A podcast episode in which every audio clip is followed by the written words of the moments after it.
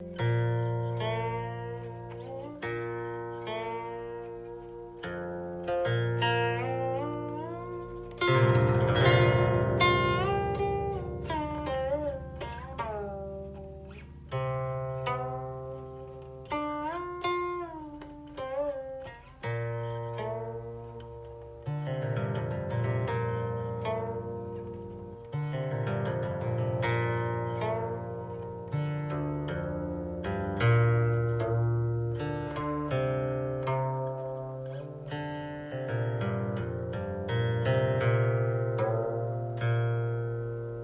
志不可不养也，故受之以虚。虚者，饮食之道也。饮食必有送，故受之以送。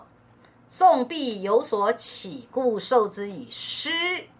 失者，众也。众必有所比，故受之以比。比者，必也。虚卦传说，当万物还在至小。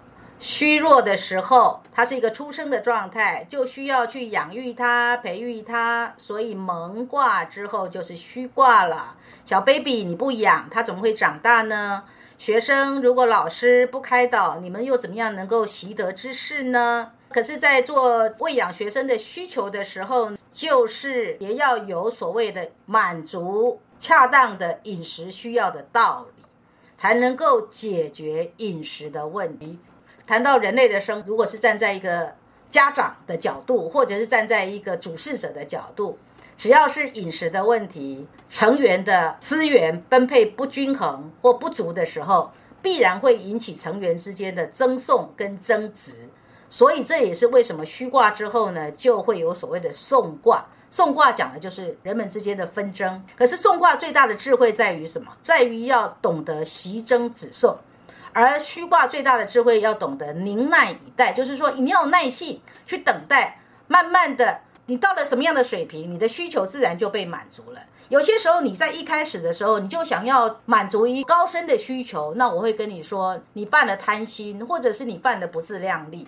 可是如果你的学程已经来到了高阶，而你所展现出来的的知识上喂养自己的水平，却还是浅浅的，那也可以看得出，那你等于是你前面的过程做得不够好。人跟人的纷争是很自然的，为什么？因为每个人都有一张嘴巴，你有一张嘴巴，我有一张嘴巴。我只要看你不顺眼，我只要心里不痛快，或者我只要脑子不认同，我就可以用我这张嘴巴去攻击你啊。所以人们之间的争讼是很自然的。你看“讼”这个字哦，如果你们用繁体字来看，就觉得非常有意思，就言之功嘛。你个人的言论要诉诉诸于公堂之上，让大家来评评理。如果大家没有办法评评理，总有一个裁定者吧？那在人世间就有所谓的法院，法院的法官就是那个裁定者。那在古时候呢，不就是部落的酋长吗？部落的统治者吗？在做这个指送的事情吗？争讼跟争执一旦发生之后呢，就要纠合大众的力量。要团结大家的力量，才有赠送的筹码。所以送卦之后，接着就是师卦。师卦是地水师，送卦呢是天水送。当我在念一个卦的时候，我说天水送，你们就要想法下面是坎卦，上面是什么？